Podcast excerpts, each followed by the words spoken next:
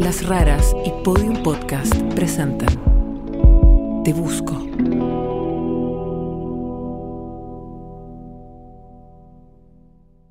Episodio 5. El conductor fantasma. La testigo directa de mi atropello es enfermera y vivía en la esquina de la avenida Colón con Domingo Bondi. Fue la primera que llegó a ayudarme. Mis amigos la mencionaron cuando reconstruimos esa noche. Estaba en la terraza, yo vivo en un décimo piso, en la esquina donde tú te accidentaste. Eran como las 11 de la noche, o por ahí de sido. Siempre hay tránsito ahí, porque a las 11 de la noche por Colón baja mucha gente. Y esa esquina es particularmente peligrosa. Con Martín la encontramos después de meses buscando un antiguo contacto que nos llevó hasta ella. Le pedimos que nos cuente todo lo que recuerda sobre mi atropello. ¿Y qué viste? Y ahí vi que para un auto, pero esto es muy rápido, ¿ah? para un auto se baja una persona y cruza entre medio de los otros autos en luz roja, cruza en luz roja, y viene una camioneta en sentido contrario y te choca y tú sales a una distancia de 10 metros aproximadamente del lugar donde te chocó el auto. Eso también te quiero preguntar. En una camioneta, en una camioneta roja. ¿No tienes ninguna duda de eso? No. Era una camioneta grande, te digo al tiro. Lo que dice la enfermera coincide con mi ficha clínica, que me atropelló una camioneta y que volé 10 metros. Pero se contradice con lo que recuerdan mi papá y 15, que fue una camioneta o furgón de trabajo blanco. ¿Estaba con un logo corporativo? No, no, yo creo que era su auto particular, que era una camioneta nomás. No, porque las camionetas de trabajo como que tienen ciertas marcas o qué sé yo, esto no tenía nada. Mientras escucho a la enfermera me doy cuenta de que hay varias cosas en su testimonio que no coinciden con los de mis amigos. Escuché el golpe, que fue espantoso.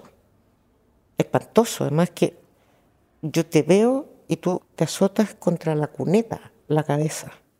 Pero 15 me dijo justo lo contrario, que me salvé porque no me pegué en la cabeza con la cuneta o solera. Y ese día de verdad, no sé, gracias a Dios, a la vida, lo que tú querés creer, quedaste a un centímetro de la solera. O sea, a pesar de todas las consecuencias que hubo, te hubieras pegado la solera, no estáis acá. Es que el golpe contra la cuneta fue feroz. Fue feroz.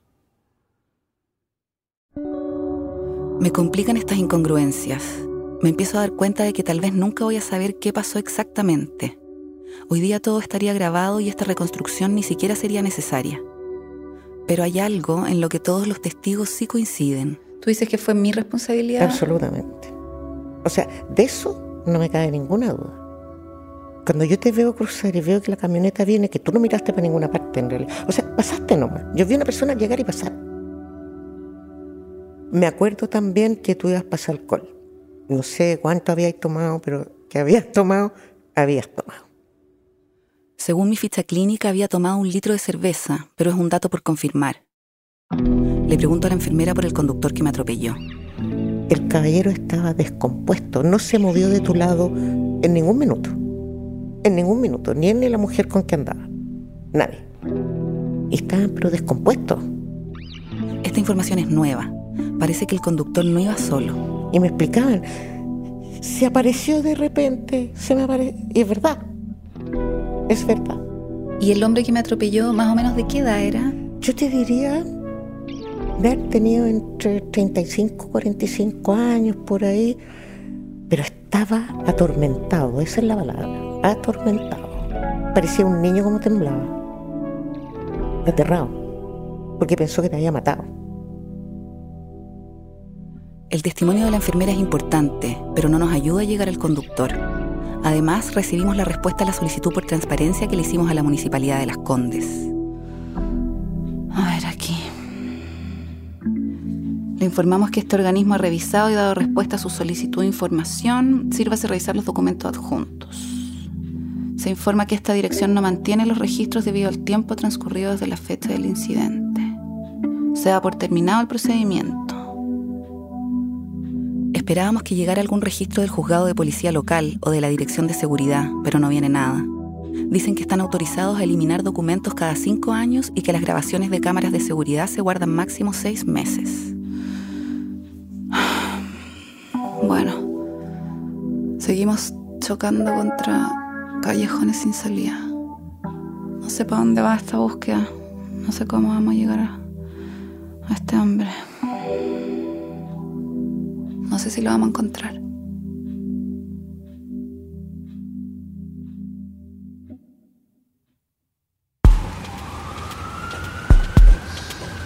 Con la nueva información que nos entregó la testigo presencial, vamos a entrevistar a un especialista en tránsito. Le contamos todo lo que sabemos. Nosotros tenemos algunos datos De los testigos. de los testigos, de los, Ya. de los amigos de Cata que se bajaron y, y vieron y fuimos a hacer como una reconstitución de escena y medimos. Entonces, según ellos, el auto, claro, quedó desde el lugar del impacto, quedó como a 30 metros Sí, y perfecto. ella quedó 20 metros más abajo. Le decimos que los testigos creen que yo crucé mal, aunque piensan que el conductor puede haber ido exceso de velocidad. La ley en Chile establece de una manera taxativa y clara que cuando uno empieza a cruzar un paso peatonal con luz verde y se cambia la luz en el intertanto, el conductor está obligado a permitir que el peatón termine completamente su trayectoria por seguridad. Por lo tanto, eso de que tú fuiste la que pasaste, yo diría que lo primero que tienes que hacer es borrártelo de la cabeza. Tú te bajaste del auto, el auto estaba parado, el auto no avanzó. Y si no avanzó porque estaba en rojo. Por lo tanto, la banda del peatón tenía verde. Por lo tanto, cualquier conductor medianamente responsable, si ve que hay una luz roja y que hay un auto y está parado y que hay una puerta que se está abriendo y que hay una persona que está saliendo, toma las providencias del caso. También le contamos que el conductor decía que no me vio. Ya, el 80% de las personas que atropellan peatones dicen y juran no haberlas visto. Eso no quiere decir que no las vean. O sea, si él no vio a una persona que estaba a 40 metros, no, no, no argumento. O sea, no, no puede decir que no la vio. O sea, no, no, no, no, no, no, para nada. Él te arrolló porque venía rápido, porque venía despreocupado, ¿ya? Y pasó por arriba tuyo, ¿ya? Y ahí es donde yo he predicado mucho, porque yo tuve una nieta que hace dos años falleció y falleció cruzando con luz verde en un paso peatonal. Estudiante de periodismo, 22 años, iba con su amiga y un conductor de una camioneta o camión de transporte de gas se dio cuenta que había manifestaciones ahí en el puente Pío Nono y este criminal no hizo nada más que viró a la izquierda, hacia el poniente, y arrasó con las dos muchachas. A una la proyectó y a mi nieta la metió debajo de la camioneta, la arrastró 50 metros, pasó por arriba, la mató y luego huyó. Y, y no la pude salvar. Terrible, lo siento mucho. Y tú eres protagonista de una cosa que podría haberte dejado prostrada para toda la vida. Lo tuyo fue muy grave. Entonces, no es que tú hayas tratado de cometer algo. Lo que pasa es que actuaste como actúa más del 50% de los peatones en forma despreocupada. Dijiste, estoy aquí en el paso peatonal, aquí me protejo. Y no te preocupaste de mirar ni nada. Ese es el tema. No es que quiera atacar al que te lo hizo, pero no te cargues negativamente de que tú también actuaste mal y eso justifica el hecho de que tú estés hoy día tratando de buscar una respuesta a lo que pasó. A estas alturas con Martín estamos preocupados. Llevamos meses investigando y no tenemos nada nuevo que nos lleve al conductor que me atropelló. A veces nos preguntamos si los investigadores están haciendo todo lo que podrían. Les pedimos una reunión virtual urgente. Hola. ¿Qué tal? ¿Qué tal? ¿Cómo están? Para confirmar con ellos qué hemos logrado realmente en todo este tiempo, repasamos cada objetivo. La búsqueda del parte está en proceso en el último lugar donde podemos encontrarlo. O sea, falta lo, lo del TIC. ¿Ustedes hi- hicieron esa petición, cierto? Sí, Sí. estamos esperando esa petición. ¿Y cuándo llega? La tengo anotada, a ver, déjame ver. En el objetivo SOAP todavía no hemos tenido avances. Acuérdate que tenemos la lista de las aseguradoras que habían en ese año. ¿Las que estaban activas? Sí. En el objetivo transparencia llegamos a mi ficha clínica que dice que me atropelló una camioneta, pero no incluye la patente. Que es una camioneta ¿Qué es una camioneta? Es casi una pregunta existencial, porque... Una van también es una camioneta. Claro, y un Fiorino también. Claro. Pero bueno, Sí. es como lo único que tenemos. Y dos veces hace referencia. En el objetivo justicia todavía no avanzamos y en testigos encontramos a la enfermera, pero no nos lleva al conductor. ¿Cuándo la No, el mencionaron? problema es que si cachai, todo lo que están haciendo está enfocado o en el proceso o en ti, cachai.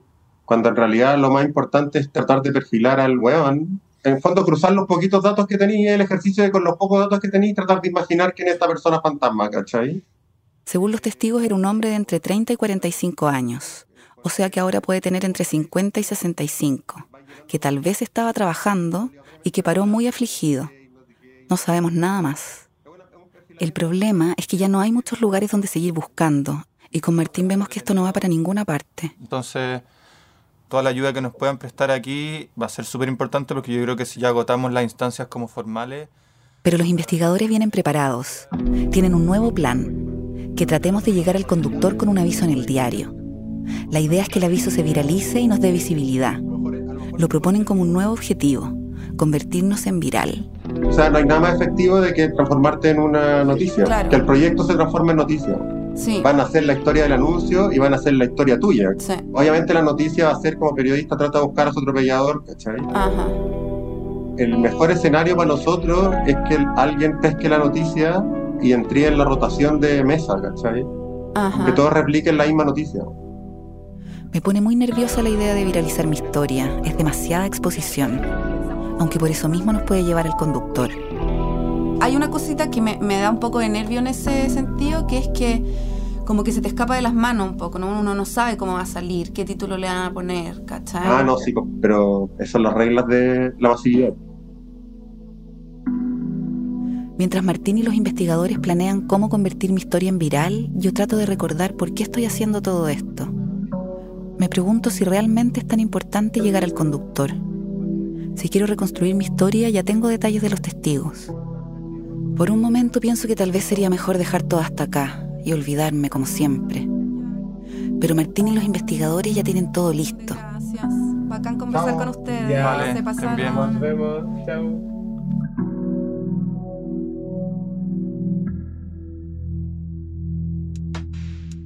Después de la reunión con los investigadores, tengo que escribir el aviso.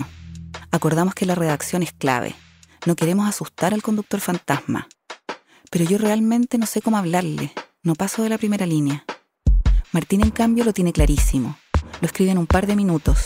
Se lo manda a los investigadores para ver qué opinan. Ellos lo califican de poéticamente impecable. Decidimos que lo vamos a publicar en las últimas noticias, uno de los diarios más leídos en Chile. ¿Aló? Aló, hola, buenas tardes. Buenas tardes. Em, necesito poner un anuncio en el diario. Ya. Entonces ¿De quería... qué? ¿De qué? Sí, Em, estoy buscando una persona. perfecto. ¿Yo con quién hablo? Mi nombre es Catalina May. Lo que tendríamos que hacer, Catalina, es que usted me envíe el texto Ajá, por correo, ajá. armo el aviso y le digo cuánto es. Ya, perfecto. Más o menos lo tiene pensado como para que para ver cuántas palabras son. Sí, dice. Te busco. El 30 de octubre de 2003 me atropellaste en Colón con Domingo Bondi. Fue mi culpa. Casi muero. Después de 20 años quisiera hablar contigo. Por favor, déjame un audio al WhatsApp más 569-8431-9581.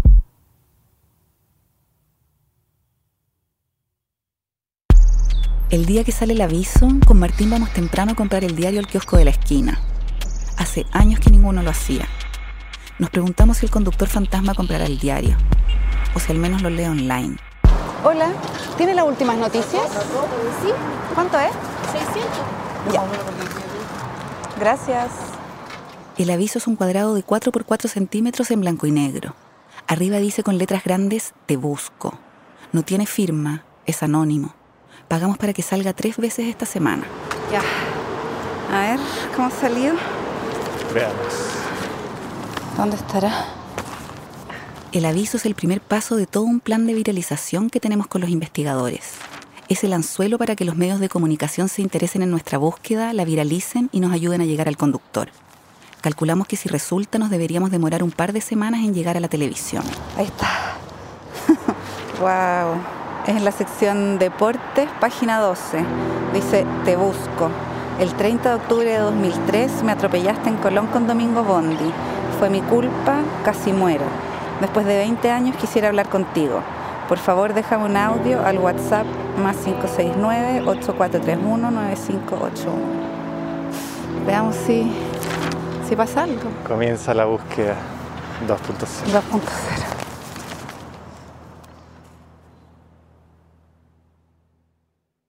Para recibir los mensajes del aviso, habilitamos un teléfono viejo que yo tenía guardado. Estamos muy pendientes. Pasa una hora y nada. Pasa otra hora y todavía nada. Martín me dice que no sea ansiosa, que esto se va a demorar unos días. Pero a las 10.16 de la mañana... Sí, por supuesto, mira, yo soy periodista acá de Canal 13 y te estaba contactando porque vi tu anuncio en el LUN y quería saber si podría entrevistarte, conversar contigo y que me cuentes un poquito qué estás buscando con este anuncio y cuál es un poco la historia. La periodista llama de un canal de televisión importante. Inmediatamente le contamos a los investigadores. Ellos no pueden creer lo rápido que picó alguien. En dos horas llegamos a la tele. Nos llama la atención la historia y me imagino que igual estás buscando difusión. Entonces tú me cuentas si tienes disponibilidad y yo te voy a entrevistar. La periodista quiere hacer una nota para el noticiario central. Nos dice que hagamos la entrevista en la esquina del atropello la mañana siguiente. Con los investigadores planeamos cómo tengo que contar la historia para no asustar al conductor. No queremos que piense que lo quiero culpar. Tengo que enfatizar que fue mi responsabilidad y destacar que él paró y que pagó el SOAP. La mañana siguiente con Martín llegamos temprano a la esquina del atropello. Yo voy vestida para salir en la tele. ¿Está bien? Mi hermana Javi nos acompaña y me maquilla. Aprovechamos de pegar carteles con el Te Busco en la esquina del atropello por si el conductor todavía pasa por ahí. ¿Y qué onda? ¿Qué hora es? A las 10. Esperamos un buen rato, pero la periodista no aparece. Nos deja plantados. Ay, qué rabia. Le cuento a los investigadores. Le escribimos diciéndole como, hola, estamos en la esquina. La llamamos, no nos contestaba y después nos mandó un WhatsApp. Ay, perdón, me mandaron a un juicio oral. Y yo como, me estoy hueveando, ¿por qué no me avisaste? Y ahí le iba a mandar a la mierda y Martín me quitó el teléfono.